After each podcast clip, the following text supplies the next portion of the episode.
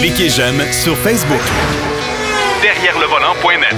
De retour à Jacques DM. Pour cette dernière portion de l'émission, bien sûr, on reçoit Marc Bouchard qui va nous parler d'un véhicule électrique. Puis on va comparer nos, euh, nos notes pour une voiture à caractère un peu plus sportif. Salut, mon cher Marc.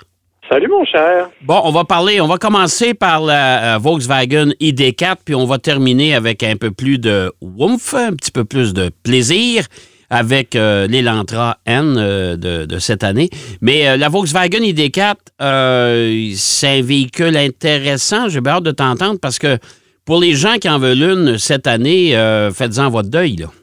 Ouais, ben c'est ça. J'ai l'impression de faire souffrir un peu ceux qui en ont commandé une ou qui y pensaient parce que même Volkswagen annonce sur son propre site que les commandes sont arrêtées pour 2022. La prochaine commande, c'est pour 2023. Hey, Alors, euh, là, mais il- commande, commandé en 2023. Oui, oui, commandé en 2023, là. Ouais. Je veux dire, on- ça veut pas dire que tu vas l'avoir tout de suite, là. Ouais. Non, non, c'est ça. Là, actuellement, on ne prend plus aucune commande. Bon, évidemment, tu me diras que c'est le cas de beaucoup de véhicules actuellement. Euh, tu sais, Subaru a fermé ses usines pendant deux jours au Japon. Euh, bon, euh, Nissan reporte la Nissan Z Ouais. qui devait arriver au mois de juin, mais là, on est rendu à la fin de l'été. Ouais. Euh, Il y, y a plein d'autres modifications comme ça qui se font de plusieurs compagnies. Ouais. Et euh, Honda qui réduit sa production japonaise de 50 Tu sais, C'est vraiment très, très important. Donc, clairement, on est dans le même banc, si tu veux, dans le même bain avec la, la Volkswagen ID4. Ouais. Euh, bon, comme, quelqu'un euh, de bien informé me l'a mentionné récemment, c'est probablement parce qu'on attend qu'elle soit construite aux États-Unis. Ouais, c'est ça, parce que là, elle est fabriquée euh, en Allemagne seulement.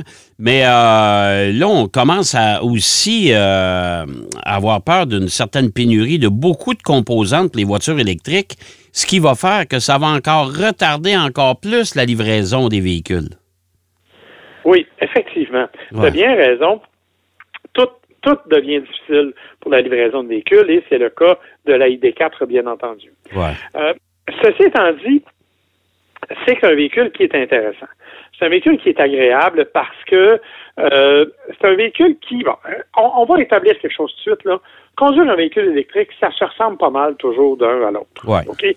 Parce que ce sont des véhicules qui ont sensiblement la même architecture, c'est-à-dire un certain format, des batteries dans le plancher, ce qui alourdit tout ça, bien que ça donne un centre de gravité assez bas. Donc, clairement, là, on est dans un monde où ça se, euh, disons, ça se ressemble pas mal. Ouais, c'est ça. Parce que moi, souvent, les gens me, me posent la question, Marc, euh, euh, bon, euh, comment ça va, ce, ce véhicule électrique-là? Ben, je dis, écoute, comme à peu près tous les véhicules électriques, ils ont à peu près tous le même comportement parce qu'ils ont tous à peu près la même configuration. C'est-à-dire, c'est une planche à roulettes avec un ou deux moteurs, tout dépendant si c'est deux ou quatre roues motrices.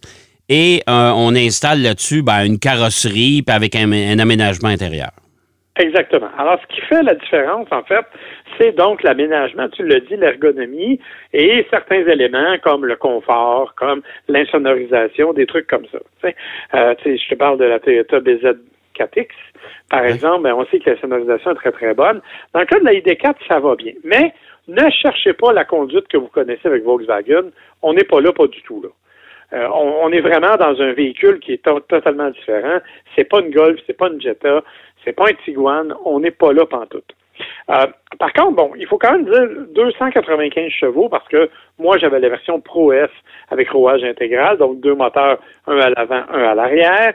Euh, Évidemment, ben, comme d'habitude, c'est- une voiture qui a euh, beaucoup de couple rapidement parce que c'est un véhicule électrique. Donc, on parle d'un 0 100 6.2 secondes, Ouais. qui est quand même assez rapide, il faut le dire. là. oui, tout à fait.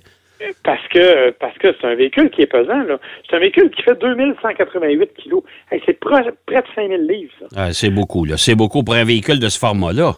Effectivement. Mais malgré tout, c'est un véhicule qui est assez qui est plus imposant un peu en termes d'espace.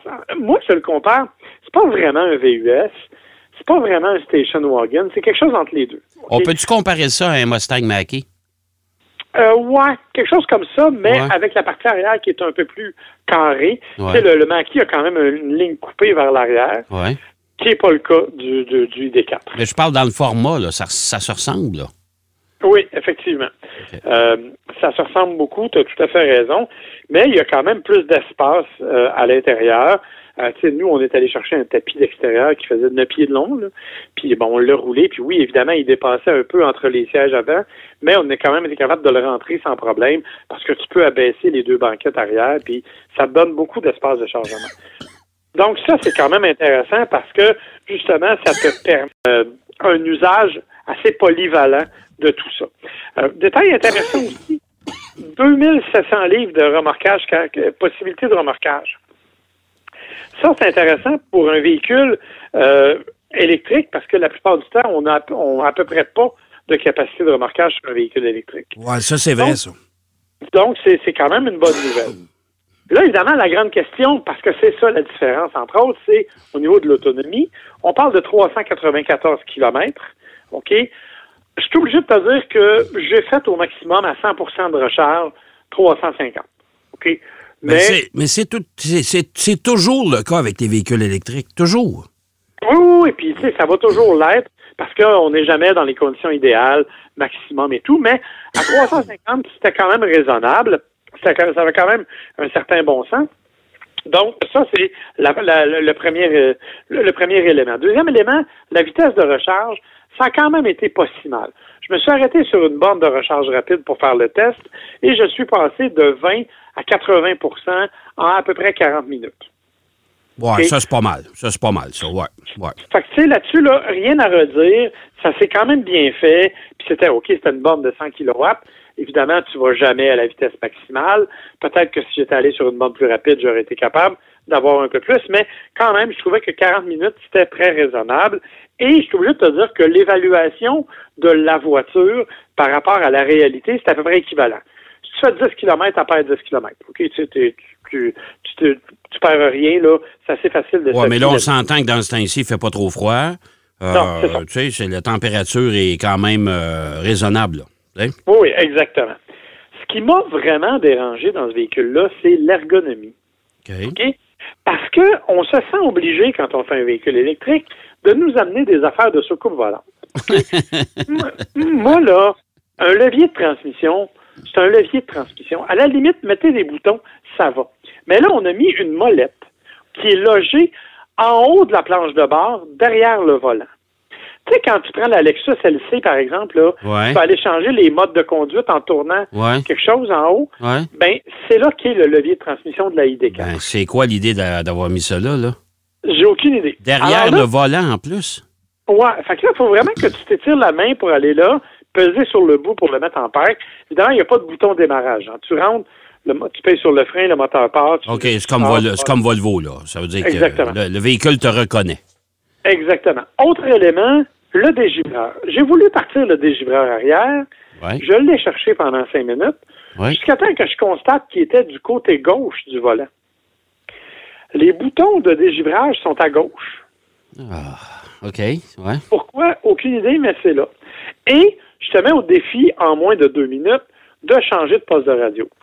Ah, ça, euh, ça, ça, ça mérite pas à peu près ça. Ben, alors, c'est sûr que quand tu es le propriétaire et que ça fait six mois que tu conduis le véhicule, ouais. tu, probablement que tu maîtrises tout ça et que ça va assez bien. Mais moi, au bout d'une semaine, j'avais toujours pas compris comment changer de poste de radio. Fait que j'ai fini par brancher mon téléphone et écouter ma propre musique parce que je me tannais quand j'essayais de changer des choses. Donc, cet élément d'ergonomie-là m'a vraiment dérangé pas mal. Le reste, écoute, c'est spacieux à l'intérieur, c'est confortable, ça se conduit bien, ça fait le travail. Euh, c'est une voiture, tu vois, moi, la version là, euh, all-wheel drive est à peu près 51 000 euh, bien sûr, euh, de base, là, tu sais. Ouais. Mais, tu sais, bon, tout ça, c'est très raisonnable, c'est très agréable, bon espace de chargement et tout, mais l'ergonomie, pourquoi faire ça? C'est vraiment dérangeant. L'autre élément qu'il faudra vérifier, évidemment, c'est en hiver, au niveau de la perte d'autonomie parce que bon, elle est quand même refroidie au liquide. Donc, ça veut dire que théoriquement, elle conserve aussi sa chaleur davantage en hiver. Reste à voir si ça va être vrai ou pas. Mais euh, pour le moment, en tout cas. Euh, parce que, parce que franchement, là, euh, Marc, si déjà, là, versus l'autonomie annoncée et l'autonomie que toi, tu as obtenue à 100% ça annonce pas pour l'hiver, là. Non, effectivement.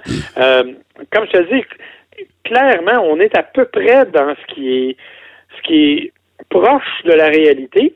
Ouais. mais euh, on n'a pas on est- on n'a pas atteint le 100 394. Euh, faudrait que je le vois, il faudrait que je le réessaie, faudrait, tu sais, dans des circonstances au moment où il va faire plus chaud, euh, mais c'est toujours, toujours compliqué ces affaires. Ouais, mais tu sais qu'il va faire plus chaud. Là. Ça veut dire que c'est c'est des voitures, ça, au mois de juin, juillet, août, là, pas de problème. À part ça, fois, à, part ça, les neuf autres mois de l'année, eh ben merci, bonsoir, euh, fais avec. Je suis obligé de te poser la question, est-ce que l'air climatisé va aussi avoir un impact? Ben, probablement comme le chauffage. C'est ça. Alors, c'est, ça fait partie des, euh, des, des questions qu'il faut se poser, mais bon. Parce que si tu as même- réussi à charger au maximum à 350 km, si on Oui. considère que l'hiver, on va perdre, regarde, soyons raisonnables, 30 là. On- Parlons pas de 20% puis de 15% c'est pas vrai. C'est 30% qu'on perd d'autonomie. Euh, ça va descendre allègrement, là. On va perdre un 100 km vite, là. Je suis assez d'accord. Bon. Fait que, euh, écoute, comme je te dis, c'est, c'est difficile pour moi de, de dire autrement. Euh, oui, c'est, un véhicule de fun, c'est un véhicule qui vaut la peine, mais c'est un véhicule pour lequel, comme tous les véhicules électriques, il va falloir apprendre à, à vivre avec le... le, le- le- Moi, je pense le- vivement les, les nouvelles batteries de chez GM, les fameuses batteries, le, le- système Ultium, là, puis les, les- les batteries solides aussi, que Nissan, entre autres, développe. là. je pense que ça, ça, ça, ça va résoudre une bonne partie des problèmes qu'on vit actuellement. Là. Je suis d'accord. Je pense que ça aussi, ça va être effectivement une très bonne, très bonne solution. Bon, comme on est des gars au courant et qu'on essaie des voitures électriques, il y a des fois aussi qu'on aime ça avoir du plaisir derrière un volant.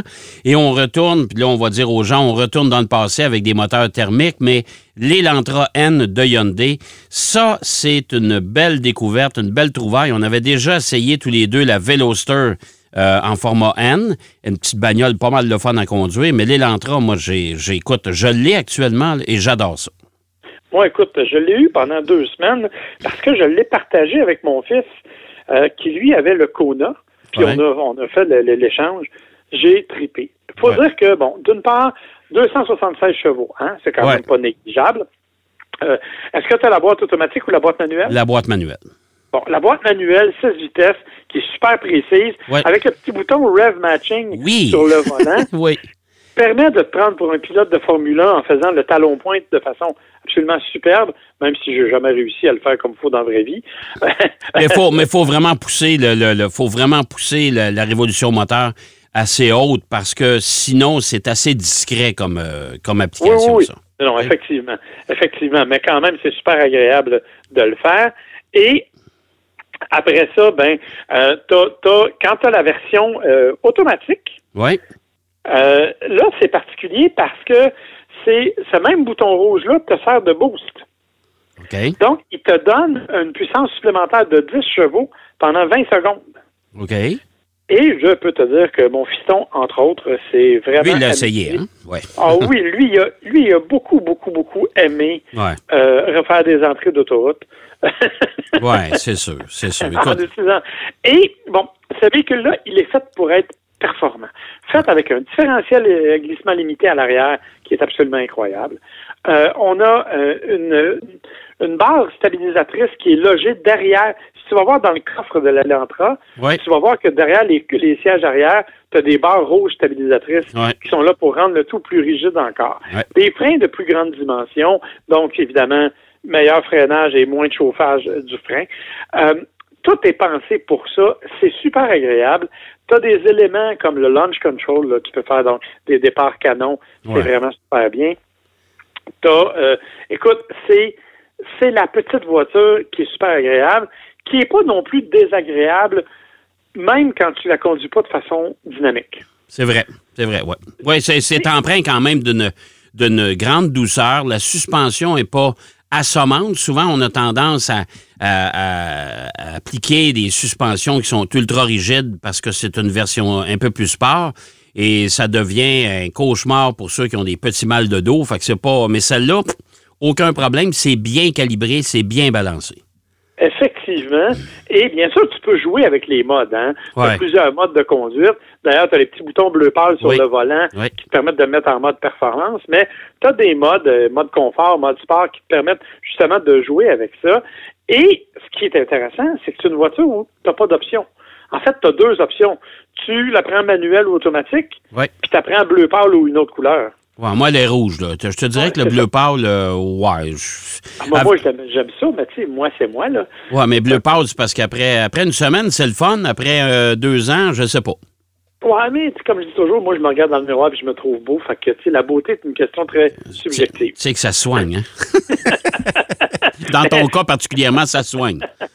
Mais tout ça pour dire que, euh, donc, ce sont les seules options. Donc, vous arrivez avec un véhicule qui est bien équipé, siège chauffant, volant chauffant, Ah ouais, un bon ouais. système d'infodivertissement. Euh, vous avez des, on parlait de mode de conduite. Quand on les active, l'affichage devant le conducteur change. Ouais. Euh, On a même des flammes à un moment donné dans certains cas. Alors, honnêtement, c'est vraiment un petit véhicule qui est super le fun. Et quand tu le conduis de façon dynamique, ça se conduit du bout des doigts. Oui, tout à fait. C'est, précis, c'est agréable. C'est vrai que le Kona, de ce point de vue-là, est peut-être un peu plus dynamique encore en conduite, parce qu'il est vraiment beaucoup plus court. Le compromis, c'est qu'évidemment, les suspensions deviennent à ce moment-là plus rigides un peu. hein. Oui, oui. On, se fait brasser un peu plus.